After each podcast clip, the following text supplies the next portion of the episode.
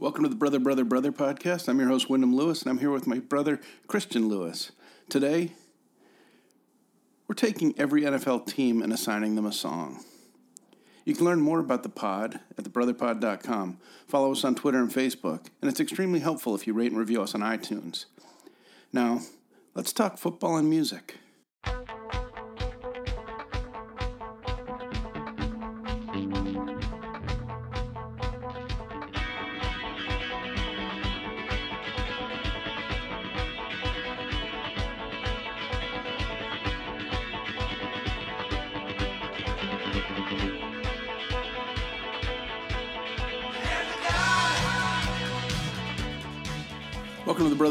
Podcast. I'm your host, Wyndham Lewis. I'm here with my brother, Christian Lewis. It is a Brother, Brother podcast today. And today we're doing uh, something different. We are going to assign uh, theme songs to all of the NFL teams in uh, celebration of the beginning of the NFL season. And I think, you know, over the, uh, you know, given the fact that I'm a uh, Pats fan, which um, basically, you know, makes you feel like Joffrey, King Joffrey at this point. And uh, Christian is a Skins fan. We have uh, different viewing habits. We have Which just makes you feel like kind of a racist. and a loser. Um, uh, but you know the uh, so we have different um, allegiances, which naturally breeds um, uh, you know, different um, enemies as well. I have uh, a, a burning hatred for the New York Jets. Christian, on the other hand, would probably a completely meaningless target. By the way, like yeah, well, it's except for you know this is uh, Schadenfreude uh, season uh, to to end all um, you know uh, self satisfaction. I mean, it, it doesn't you know unless you are absolutely crushing everybody, uh, it's no fun unless your enemy sucks just as bad. Um, and is, is very likely not going to win a game this year. So, anyway, um, you know, I, we were talking before uh, NFL choosing an NFL um, fight song. A lot of teams have them. Usually, they're uh, woefully out of date and um, really, really terrible. And I think you know you could run through a few, but they're sort of like uh, you know campaign trail theme music. Um, about ninety percent of the time, the people who are who've selected them and choose them um, really uh, want to be rid of them. appear never to have heard a pop song in their life. Like, Yeah. There's, a- there's zero cultural context. They tend to be pretty pretty heavy handed, um, and uh, never never is there any sort of. I, I feel you know sim- it, it, it's it's not symbolic. It's not nuanced. It's always incredibly on the nose and taken very literally. Yeah, that coupled with the fact that throughout the 70s and 80s and into the 90s, they were tended to be very crappily produced songs that were played through uh, loud speaker systems that couldn't handle playing music, and, and so the whole recipe was was you know just a, a steaming pile of shit. Um, It's kind of interesting. I mean, it feels like political consultants, whoever the hell's choosing these uh, songs for football teams, and you know, I guess whoever actually uh, votes for the Grammys all have pretty similar taste in that they tend to go the very safe route. yeah, it's something that's that's very on point. And uh, as you dig a little deeper, it usually produces some some uh, pretty unintentionally funny moments. Um, I think that said, I, who were some of the actually? Who were some of the? Uh, what were some of the the political? What were some of the uh, campaign trail songs in the most recent? complete inappropriate gems. Um, yeah, I mean, there this this was sort of a, a, a running theme of the of the Trump campaign in particular because each time he would pick a new song, it seemed that the artist would you know charge out of the uh, out of you know um, out of stage left, saying, "Please turn that music off. You are not allowed to use this under any circumstances." there, there's not actually a song called "Cease and Desist," but uh, there are certainly a lot of those orders. There's uh, certainly a letter called cease and desist, um, and he got a few of those uh, in in the mail, I think. But yeah, I mean, what was "Rockin' in the Free World," the Neil Young song, which of course Uh, you know, great choice leading off with a Canadian artist um, and an extraordinarily left wing one at that. Uh, seems like a, a fine choice that reflects your um, deep appreciation of the, the musical context.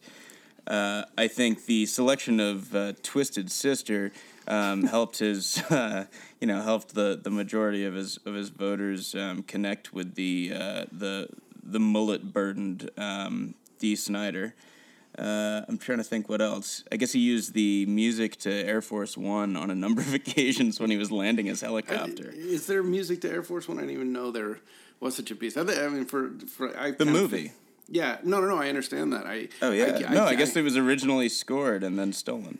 No, wow. I, I mean, I assumed he would use Flight of the Valkyries at some point, but um, apparently he uh, he thought better of it. Um, but anyway, yeah, that was that, that sort of. So anyway, the parallel is, is fairly glaring. But we're today we're talking about football um, and um, really just you know having a little fun with uh, assigning uh, some of these teams that have uh, varying fortunes uh, the song that best suits them uh, coming out of the gate.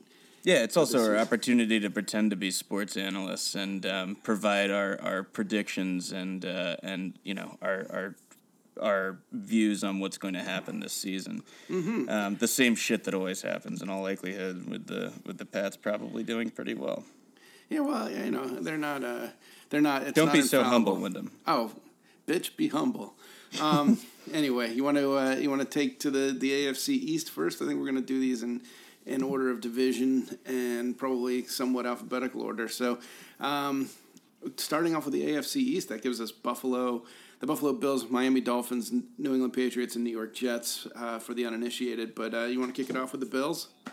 Yeah, I'd actually like to take a step back though and talk about um, you know talk about the way that, that some of like football teams have had music in the past. I mean, what the like there there are a few songs that, that sort of stick out um, as you know either official or unofficial theme songs, um, and you know I think the and I'm of course the uh, you know the marching band in Washington is is you know a, sort of of the official variety and and um, you know it's one of the I think one of the relatively few NFL songs that's that's got that sort of college uh, game day feel.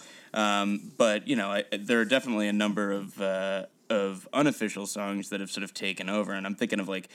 Wiz Khalifa's "Black and Yellow" in the last few years is like one of the extremely rare examples that I can think of that in which one of these songs was actually popular. You mean you don't think the uh, San Diego Superchargers or Houston Oilers "Love You Blue"? You keep bringing that up, and I don't actually know what either of those No. songs are, so I think that sort of speaks for itself. The Super Bowl Shuffle. Yeah, or Seals Fly Like an Eagle, which I assume maybe not. I don't know. I never, I never actually uh, knew that they used that in Philly. I don't know that they did. I Oh, okay. was just guessing. Um, but uh, well, the other one that, that always struck me, and this came out a couple of years ago, was I I'd sort of. I, I guess when when the the first Super Bowl in which the Seahawks took the field, um, they ran on to Bittersweet Symphony, which I thought was sort of the lamest fire up music. But there's a whole story behind this, and that's actually been their um, been their sort of uh, you know unofficial theme song for the last decade. It's been extraordinarily popular. So I mean that's that's one of the like it doesn't actually make any sense as a pump up song. Of course, I don't know if you have any thoughts about that or. Well, I mean, just the, the very title uh, sounds like you're angling towards defeat as soon as you run onto the field. But, um, you know, I think that's been the case for the Seahawks. I mean, they've, you know, they've dismantled teams and they've been, uh, they've, uh, they themselves have had their hearts broken on the one yard line. Um, I don't remember who beat them that time. But um, anyway. Um, Yeah, I mean there are a couple of, but there there are a couple of examples of like times when teams have actually co-opted good songs, or in the case of you know the Giants, like uh, you know they took Big Pun's New York Giants, or I guess Big Punisher wrote this song for the team, right? I mean that's uh, I mean not not explicitly. It's it's not the content isn't isn't just Well, about would the gridiron. Yeah, I mean, I think Jay Z wrote, uh, um, you know, Empire State of Mind. Empire State of Mind. That that can't be coincident. I mean, that had to be written with some degree yeah, of think- knowledge that it was going to get blasted at every stadium forever, as opposed to Blur's song. But I think that was two, a very contrived, like commercial decision to do that. Whereas Big Punisher's yeah. song was, you know, a cool take on a cool a, a sports team with a with a cool name that he could sort of work into a rap. Um, by contrast, Miami, you know, the, the T Pain's Miami Dolphins fight song, it probably intended to be used as the Miami Dolphins fight song. Um, and uh, then perhaps my, my least favorite of the of the existing uh, uh, like songs or, or sort of anthems is uh, has got to be Ian Hunter's Cleveland Rocks. That song sucks. Yeah, it's it's pretty bad. I, I It also just paints a picture of a city I don't want to be in. It also is sung by Ian Hunter, who is, uh, you know, from Mott the Hoople, who doesn't have anything to do with Cleveland. Has never been there, and yeah, yeah. I mean, it's British, so that doesn't make much sense. But anyway, that's uh, that said, there was um, apparently the Standells had never been to Boston when they wrote Dirty Water, and certainly Kim Wilde had never been to the United States when she wrote Kids in America. So I guess you don't have to have that sort of proximity; it just needs to have the right number of syllables and sound right, right? So, without further ado, do you want to jump into the AFC East? Yeah, sure. Um, I think uh, let's let's start with the Jets here. Um, the Jets are going to have an absolute dumpster fire of a season. I don't think that there's really any redeeming quality whatsoever. I think their best player is probably what Bilal Kearse. Yeah, Bilal Powell, exactly, or or Kearse. I mean, they they don't um, have a single offensive weapon of of any, um, you know, ability. And, Any uh, weapon is a very generous term to use for anybody on the uh, Jets yeah, offense. It's like this is the scab season, like, but, but Mm-hmm. Only for only for them. Only for one team. There's 31 teams that are playing professionals.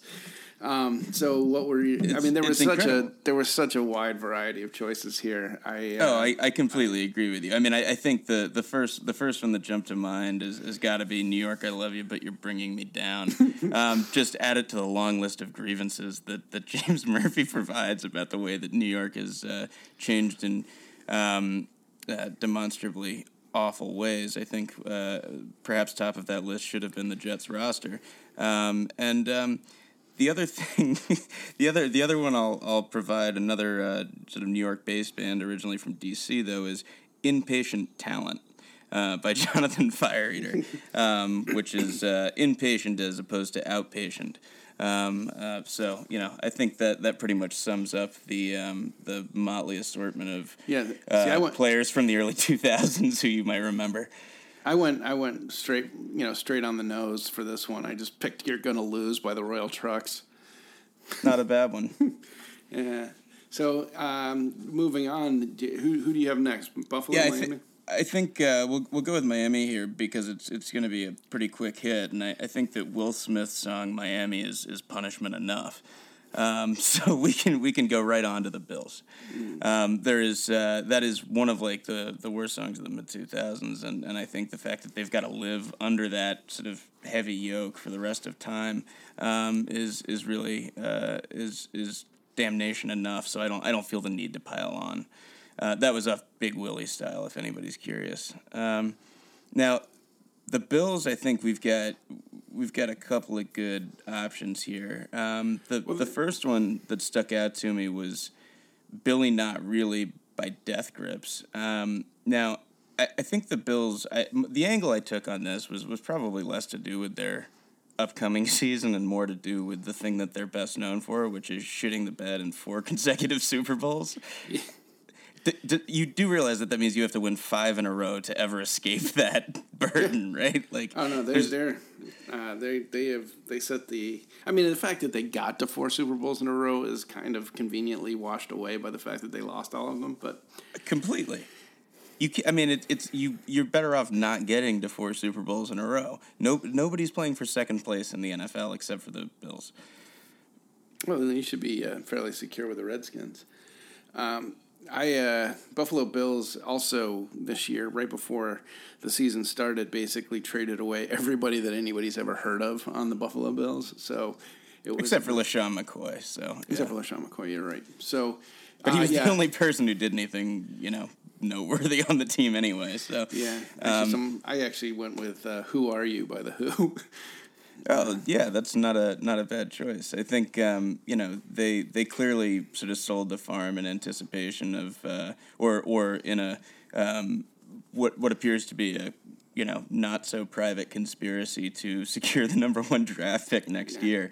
But but as I said, the the two songs I picked here, um, one is Billy Not Really by by Death Grips, and this is sort of a glitchy, frenetic song laced with Bjork samples. Um, and uh, I think it's one of the most cryptic tracks in terms of their um, uh, in, in terms of their lyrics in the past. But but the the general imagery that's provided um, is that of uh, death, illegal sex, solitude, paranoia, and false fortune, uh, as well as existential dissatisfaction. So those things together, I think, pretty much sum up, uh, uh, in a nutshell, what the Bills seasons holds. Um, the other one, though, and and this. I, I, you know, I, I'm not sure what what inspired this, um, but but Destiny's Child's song Bills, Bills, Bills can actually be read as a lament of Bills fans who witnessed four consecutive Super Bowl mm. losses. The opening four, so- uh, four lines of that song are At first, we started out real cool, taking me places I ain't never been. But now you're getting comfortable. Ain't doing those things you did no more. You're slowly making me pay for things your money should be handling. and I thought, holy shit, this is actually about those four seasons. That's incredible. Yeah. Isn't that a letter to the editor in the uh, Buffalo newspaper. Absolutely.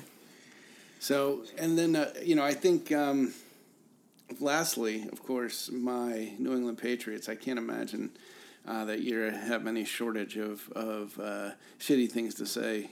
I don't. You're right. So let me go ahead with that. Um, the Patriots uh, are currently tied for the worst team in the league um, at 0 1. Uh, it's not clear how long they'll stay there, but hopefully for a long time. Um, and you know, I think that they've uh, they were lucky enough to hit with the best quarterback and best coach combination and well, possibly ever. Um, but certainly, it has nothing to do with uh, with their fans who don't deserve it at all. So, Game of Pricks by Guided by Voices is uh, is number one. Um, I think biggest little prick in the union by uh, Arab on Radar will be number two, and and look out for that band because they're coming back. Um, and uh, the third one is "Fuck You" by CeeLo. Huh. I thought I, I can't believe you resisted the uh, "Your Cheating Heart" by uh, Hank Williams, but there you go. I, do you want to skip ahead to the AFC West? Is that is that where we're going next? I think we should probably take a break, and uh, right after that, we can we can pick up with another one of these. Uh, Perfect. Another one of the divisions. Excellent.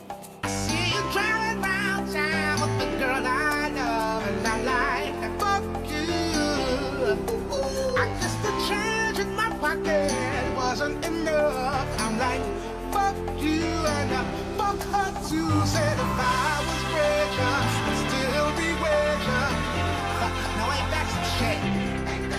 And although there's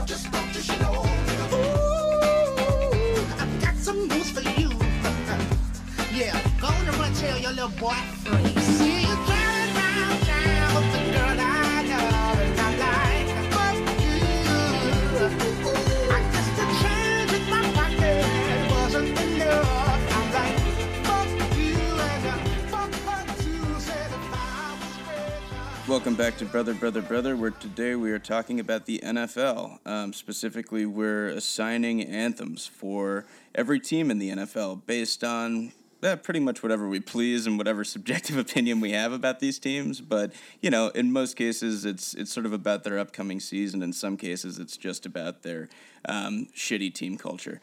Uh, so, without further ado, I think we were going to we've we've just wrapped up the AFC North, and I think, or excuse me, the AFC East, and I think we're going to pick up with the AFC West.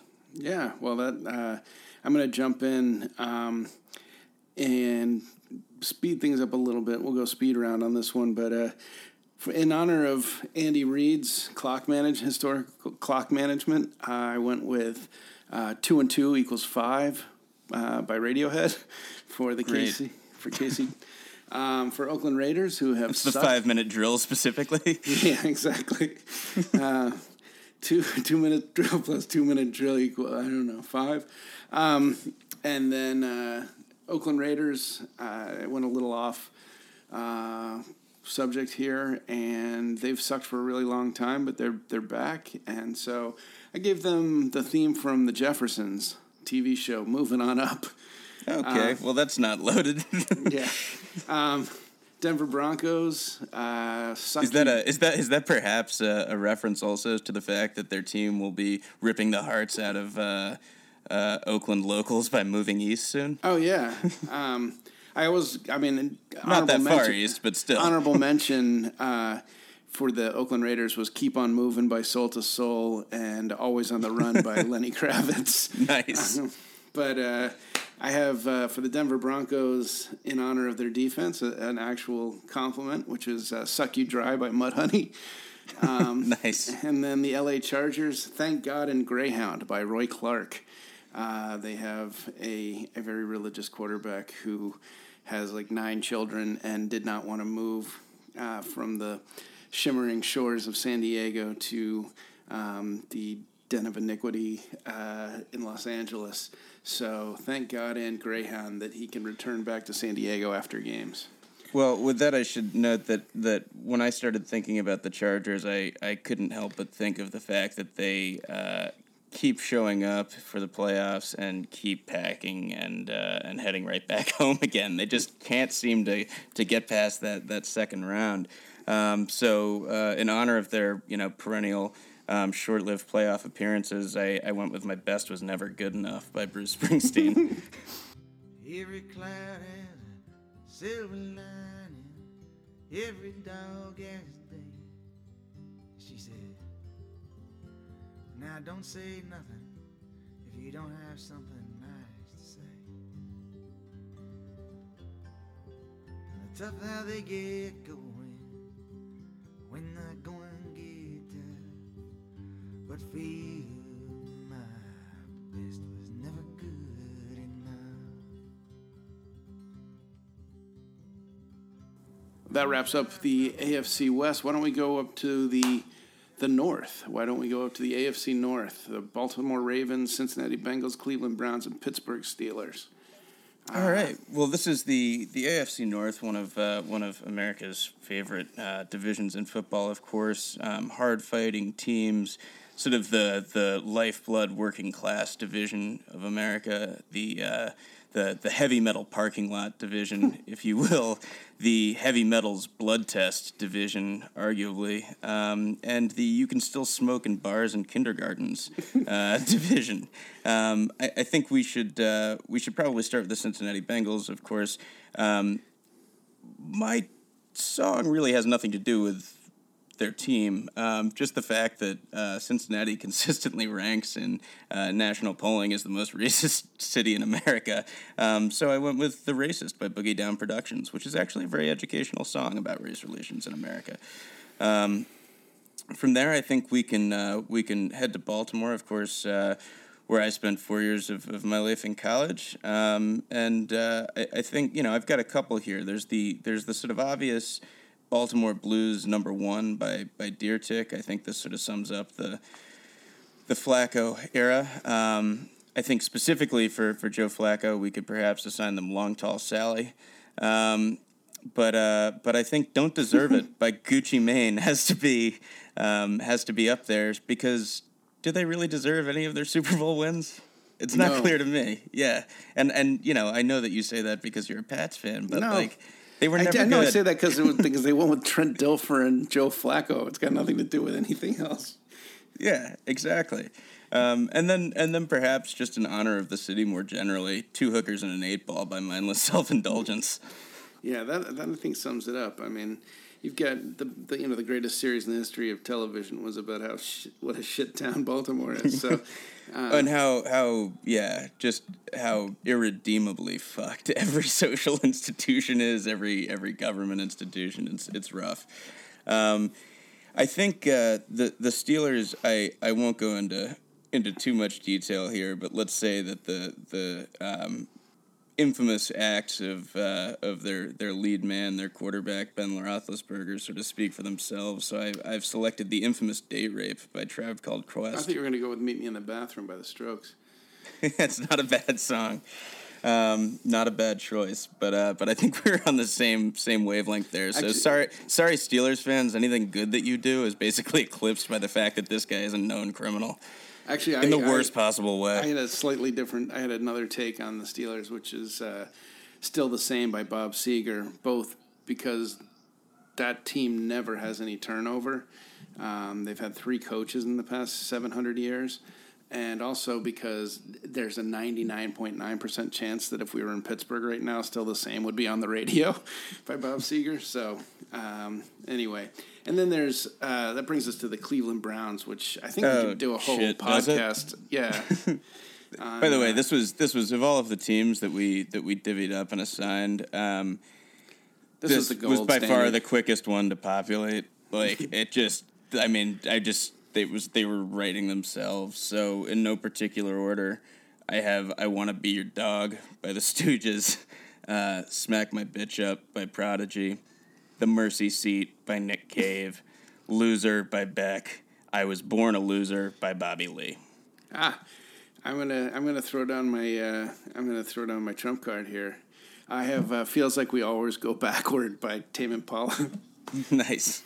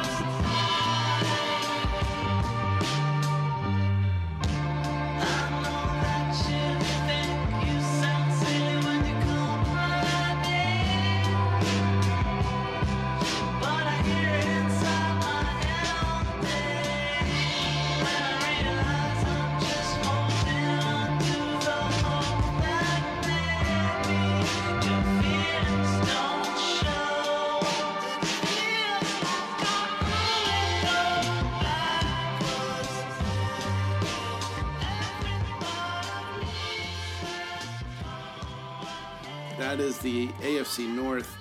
Uh, you want to move on to the AFC South? Sounds good. Yeah, well, I'm going to start off with the Houston Texans. Uh, I was particularly pleased with myself on this one. I have uh, all my exes live in Texas because there is no O on the Houston Texans. It's all X's. Um, by George Nice. Strait. And um, you have any uh, throw in for the Texans?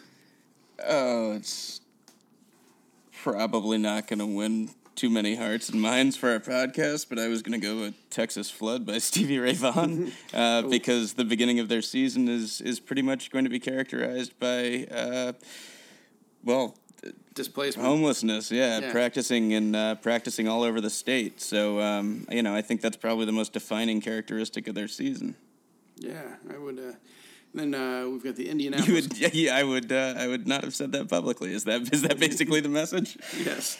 Um, Indianapolis Colts, uh, probably this year's, uh, after the first week, uh, snap decision, ugly, uh, the worst team in the league, the uh, shittiest looking uh, starting lineup in, in the NFL. And in honor of that, I gave them UGLY by Fishbone. UGLY, you ain't got no alibi, you just ugly by Fishbone. Anything to add on the Colts? I don't think so. All right. Well, Jacksonville Jaguars, uh, in honor of their win yesterday, I'm going to give them Even the Losers Get Lucky Sometimes by Tom Petty. And then we round it out with the Tennessee Titans. Do you have a, any anyone for uh, Tennessee? I don't.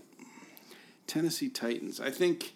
Sorry, the- this is just a really boring division. I don't know. yeah, yeah, I mean, is. it's, It's, not. a really annoyingly, and, and I, I swear, like you know, both nothing, you know, nothing really comes to mind when you talk about any of these teams. In addition to that, um, you know, it's a it's a four way race for last place.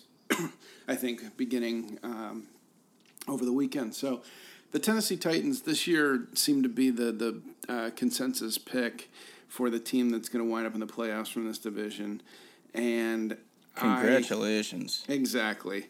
Um, you know, I mean, this is a uh, you know this is a, a you know the prettiest ugly person or or you know your whatever analogy you choose um, for that. So uh, I uh, took a ripped a page from uh, the old playbook and and decided uh, you're the reason our children are you're the reason our kids are ugly. Um, I like it. That's for the whole division. So. Anyway, let's take a quick break and we'll come back and we will cover the NFC.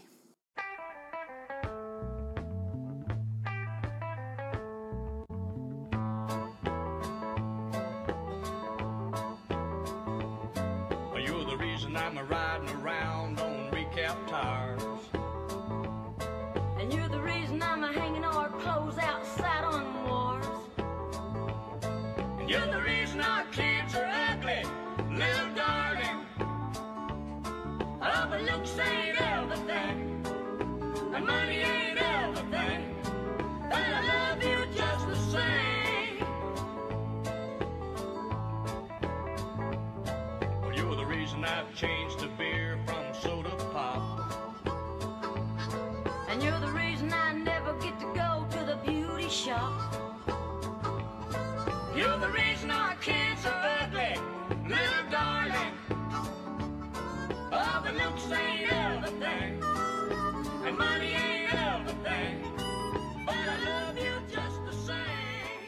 All right, welcome back to Brother, Brother, Brother, where today we're talking NFL anthems, uh, team anthems specifically, and we've worked our way through the AFC, and we're now flipping over to the NFC, where I'm curious what Wyndham has in store for uh, my home division as a Washington fan, the NFC East. I'm going to start off with your Washington Redskins, and in honor of their over the uh, game over the weekend, I'm going to go with uh, "Drop It Like It's Hot" by Snoop Dogg. Ouch. Yeah, that sucked. We had a lot of drop passes. Yeah, you guys got to figure out. Um, it's two hands, two hands do, on the do ball. you have uh, do you have back hoof it and overthrow your receivers like it's hot? No, I, I didn't. I wasn't aware of that one. Is that the uh, I, I think it's the remix exactly. Yeah. So So yeah, the, um, for the Philadelphia Eagles and their long, uh, storied mediocrity, I have "Stuck in the Middle with You" by Stealers Wheel. It's good. That's what that's what you get for fifty consecutive eight and eight seasons. yeah, exactly. And for the New York Giants, um, I this is this is a very personal one for me. Uh, having lived in New York, uh, in and around New York, a lot of my life, and uh, for a long time prior to NFL package and or you know red zone and every, everything else, you used to only be able to get one game uh, or two games a weekend. And in, if you lived in New York, that means that you got a Giants game and a Jets game, and they were fucking horrific, both of them, uh, through most of the '90s. And so I went with the Dead Kennedys. You're so boring.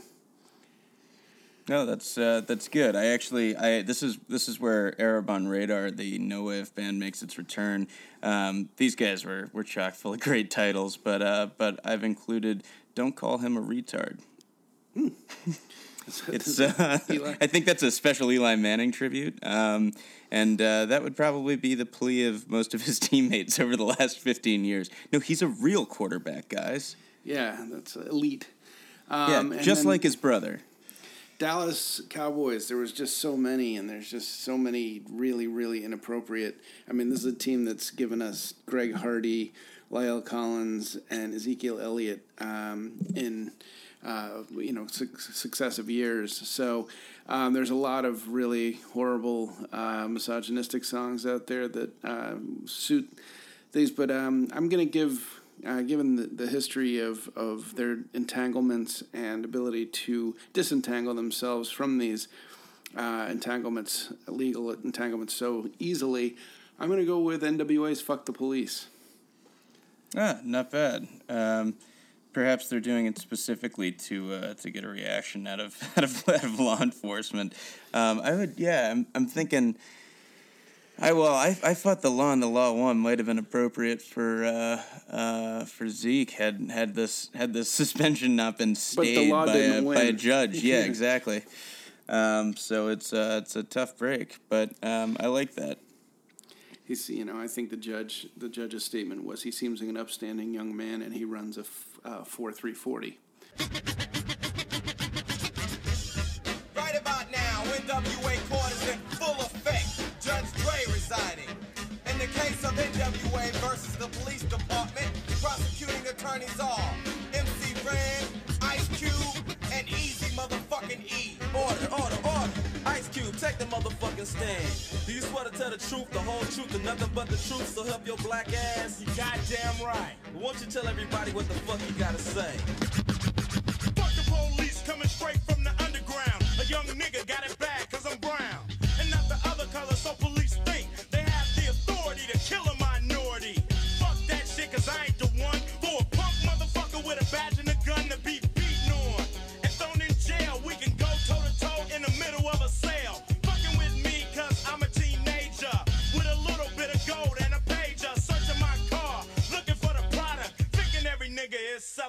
narcotics. You rather see me in the pen than me and Lorenzo rolling in a benzo. Be the police out of shape, and when I finish, bring the yellow tape to tape off the scene of the slaughter. Still getting swole up bread and water. I don't know if they fags or what. Search a nigga down and grabbing his nuts, and on the other hand, without a gun, they can't get none. But don't let it be a black and a white one, cause they'll slam you down to the street top. Black police showing out for the white cop. Cube will swarm on any motherfucker in a blue uniform. Just cause I'm from the police are afraid of me, huh? A young nigga on the warpath, and when I finish, it's gonna be a bloodbath of cops dying in LA. Yo, got something to say.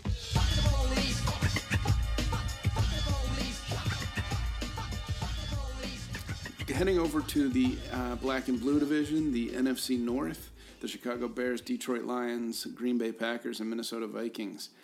Um, let's kick it off with uh, I find to be one of the more boring teams in uh, football, the Green Bay Packers. What do you have you got anything for those guys? Or I went with the same old song and dance by Aerosmith because it seems like these guys are always around. They're always pretty good, and you know they're just kind of you've, you've taken you're taking for granted a sort of uh, a a level of success that's that's you know at this point just you're used to seeing them be somewhere there in the in the you know in late December, early January. Yeah, I mean, I think there are all kinds of uh, you know mildly complimentary songs that you could use for this team, like I don't know, "Green Machine" by Kyuss or something like that. But uh, but in the interest of keeping this largely negative about all of the teams, um, I'll uh, I'll defer to you. So All right. Well, the, well, we can go negative next because uh, we've got the Detroit Lions, a team that is uh, famous for a number of things. Uh, the only team that went 0 16, I believe, um, in the history of the National Football League. A team that is a perennial disappointment, regardless of, of the prognosticators, uh, what the prognosticators say at the beginning of the year. And also a team that has really seen the early retirement of two of the greatest football players of all time out of sheer frustration. So um, I'm going to go with uh, What's New Pussycat, ironically, because there's nothing new with these Pussycats year after year after year. Well, I'll go. Uh, I'll go two different directions with this, and, and continue my theme of one for the team and one for the quarterback. Um, I think uh, starting with the quarterback, we can go with Six Pack by Black Flag, which is not, in fact, a reference to his uh, his physical ability or or um, his his ability to get in shape every season, um, but rather I think the fact that he uh, he's probably leading the team in beer bonging um, every uh, every August. Um, and then I think we'll go with 1 800 Suicide by Gravediggaz. Now, this is sort of a, a double reference in the sense that, um, you know, the, the Gravediggers here are, of course, the actual franchise um, who have ended the careers of, of two uh, wonderful superstars in Barry Sanders and Calvin Johnson. Um, and, of course, the, the career suicide that, that both of those players um, inflicted upon themselves because they couldn't fucking take playing for the Lions anymore. I couldn't agree with you more. You also mentioned uh, Graveyards Full by the Growlers. So uh, I think That's, right. please stop ruining the uh, future prospects of um, the game of football's greatest players. Thank you, Detroit. Yeah. All right. Well, moving on to the uh, Minnesota Vikings, a team that is, uh, you know, much like Minnesota, kind of kind of likable and and uh, but also kind of nondescript.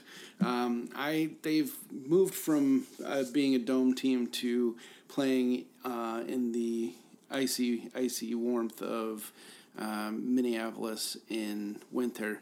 Uh, to which Bud Grant said, "Give me my golf shirt."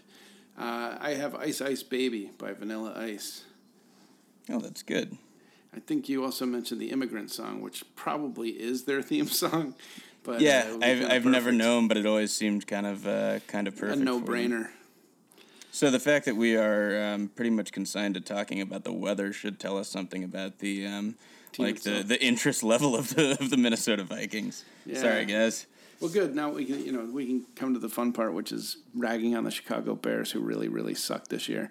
And I'm going to go with a, a local, um, a local team with a local band, and I'm going to go. I am trying to break your heart by Wilco, because I believe that is what they are trying to do uh, with the Mike Glennon signing and um, the shit team that they put together this year.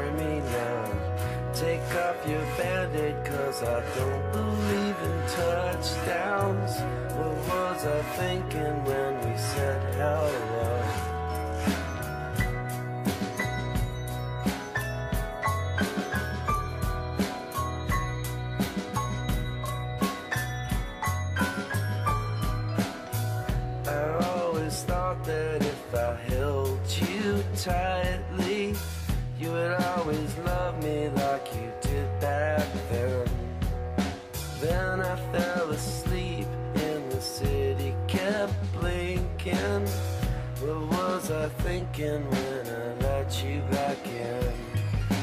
I am trying to break your heart. I am trying to break your heart.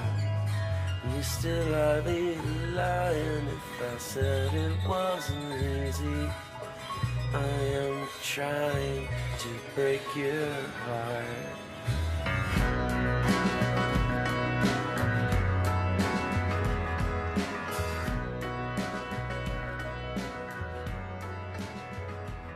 Let's move it on to uh, the NFC South then. The Atlanta Falcons, Carolina Panthers, New Orleans Saints, and Tampa Bay Buccaneers.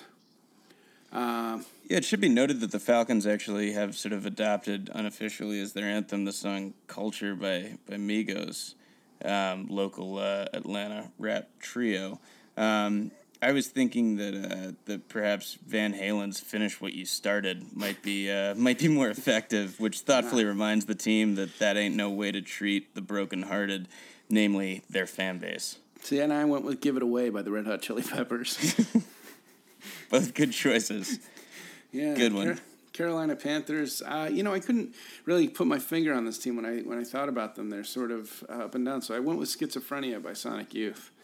I can never really tell going into a season whether Carolina is going to be uh, terrible or great. And again, they're confounding um, this year as well. So there you go. Schizophrenia by Sonic Youth for the Carolina Panthers. New Orleans Saints. I went with In the Air Tonight by Phil Collins because that's all they do is throw the ball.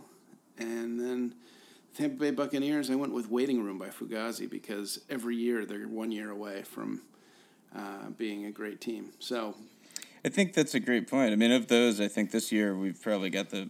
I mean, they may very well take the uh, division. They're certainly the most exciting and have, have the top prospects. So yeah, it's a young I like team. those guys. I like Jameis. Yeah.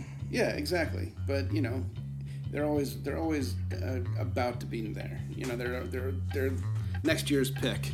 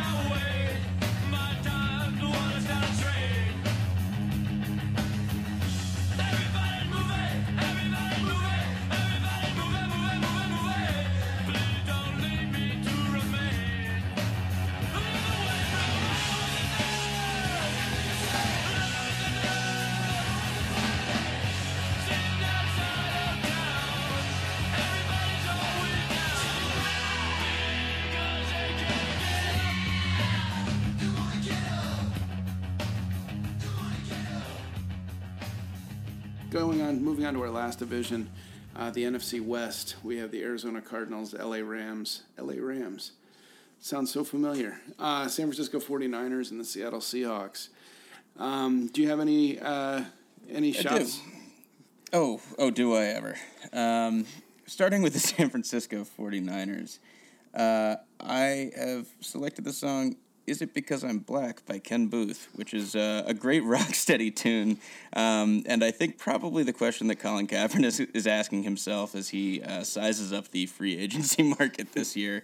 Um, he, of course, uh, sort of infamously dropped for you know his um, well not explicitly for his uh, his protests but but that's sort of the the rumor um, in front offices across the league and that's uh, that's a pretty difficult uh, pretty difficult thing to swallow when you think that he's you know a pretty talented guy and, and probably deserves a, at least a backup spot somewhere Obviously, he's no Scott Tolzien.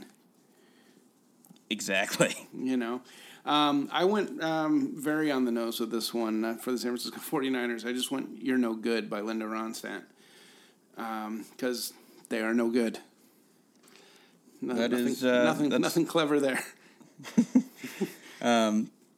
So I guess moving uh, moving uh, south to Arizona um, with the Cardinals, uh, I've picked the Sound of Failure. Um, in uh, in 2006, the Flaming Lips came out with a song. It's about a uh, a young woman whose friend is dying. Um, her her body is is uh, failing her, and she can neither stop the process nor pretend it isn't horribly painful. Um, so obviously, the friend in this uh, in this analogy is Carson Palmer, and the sound of failure is his ancient creaking body. Well, that's funny. You should go that route as well because I went.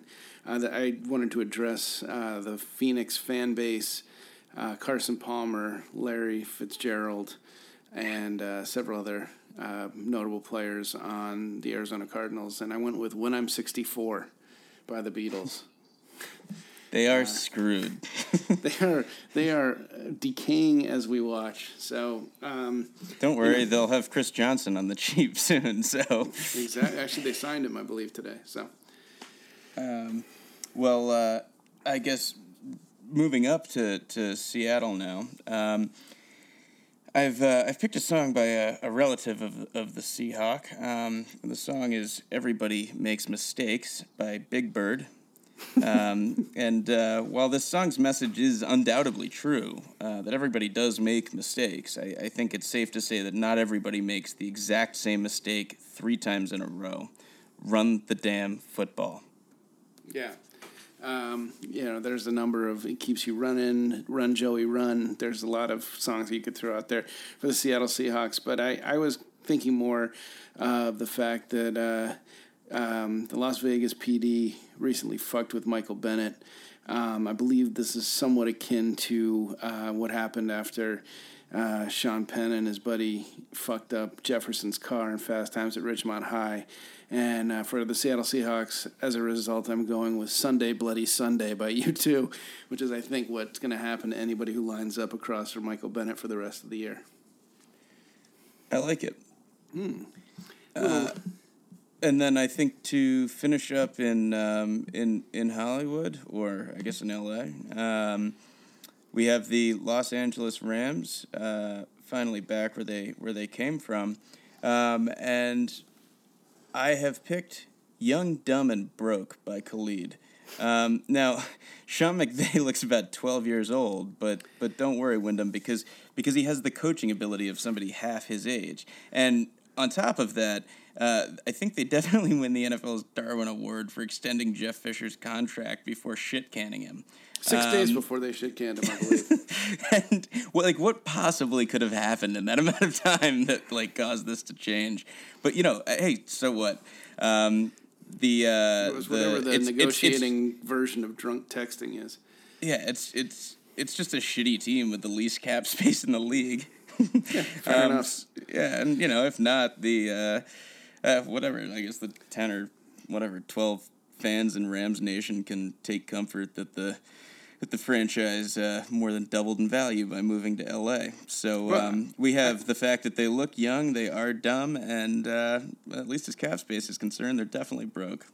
I went. Uh, I keyed more in on the fact that nobody goes to their games, and I went with the Jam's "Away from the Numbers," um, a song about getting away from everybody else, which is exactly what you're doing if you're buying a ticket to the Rams uh, this year. I don't even know where they're playing. I think it's the LA Coliseum, um, but wherever it is, it Yeah, like Rams tickets are what you get instead of a babysitter these days. I think it's like exactly. Yeah, you can just sort of. Uh, I think uh, my friend Jeff was telling me the other day that uh, when he was a kid living in Cleveland, the, the Indians were so bad that you could buy uh, that like uh, Indians tickets were printed on the sides of milk cartons, so you so grab a milk carton and just carve out the tickets. I kind of feel like that's what it is here, except uh, I don't know what the I don't know what the vehicle for. Um, you know, probably uh, probably on the bottom of a sushi container. Um, yeah. The difference is or that the. the difference is that the abducted children on the other side of the milk container are actually in much higher demand. yeah, exactly. So anyway, that was uh, yeah. The Rams are. Uh, it's no secret. Nobody's going to see them, and, and I don't quite understand the the logic in having two teams in Los Angeles when they can't really support one. But that's But uh, it's it's got to be a great feeling that that they had one year, one year where they could be the most popular team in LA. yeah, exactly. Um, so anyway, uh, let's say uh, let's take a quick break, and we'll come back and uh, wrap this thing up.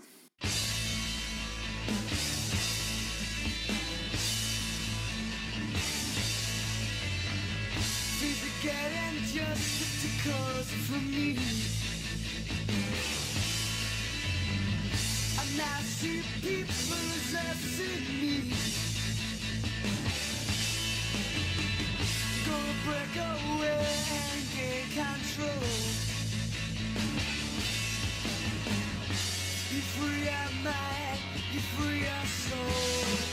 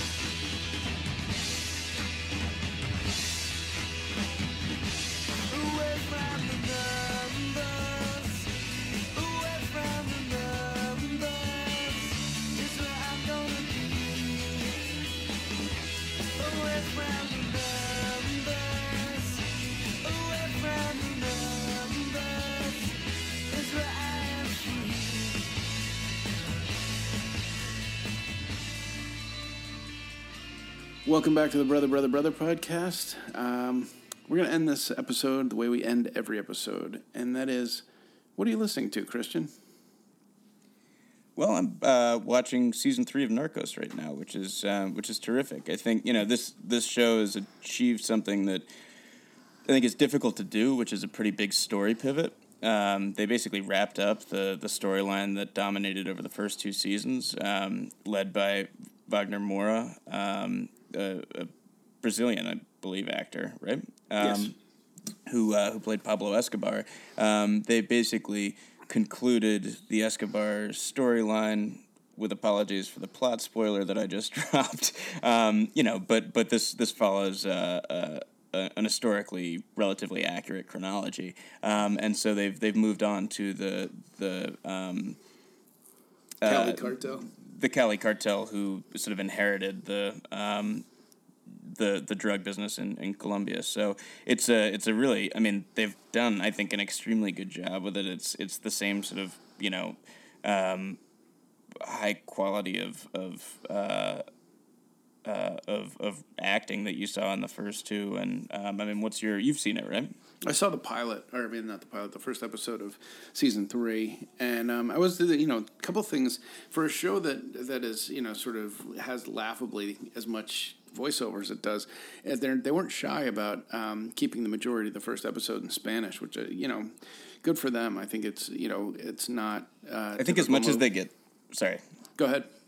Uh, No, just I think as much as they get knocked for using voiceover to that to that extent, I mean, I think that there it does provide, um, you know, it, it does provide a sort of important uh, foundation when you when you you know put the bulk of your show in, in um, you know in Spanish or uh, for for an American or English speaking audience. Yeah, I mean, but I, I applaud them. I think, you know, Narcos to me is sort of like Ozark in the sense that I realize it's not brilliantly done, but it's very entertaining, and um, you know, it keeps you, uh, it keeps you, you know. eh, If it weren't so entertaining, you would notice the problems that it that it brings to the table, and in fact, I don't. I just I'm happy to ignore them because it's an, an incredibly entertaining, enjoyable show. No, that's right.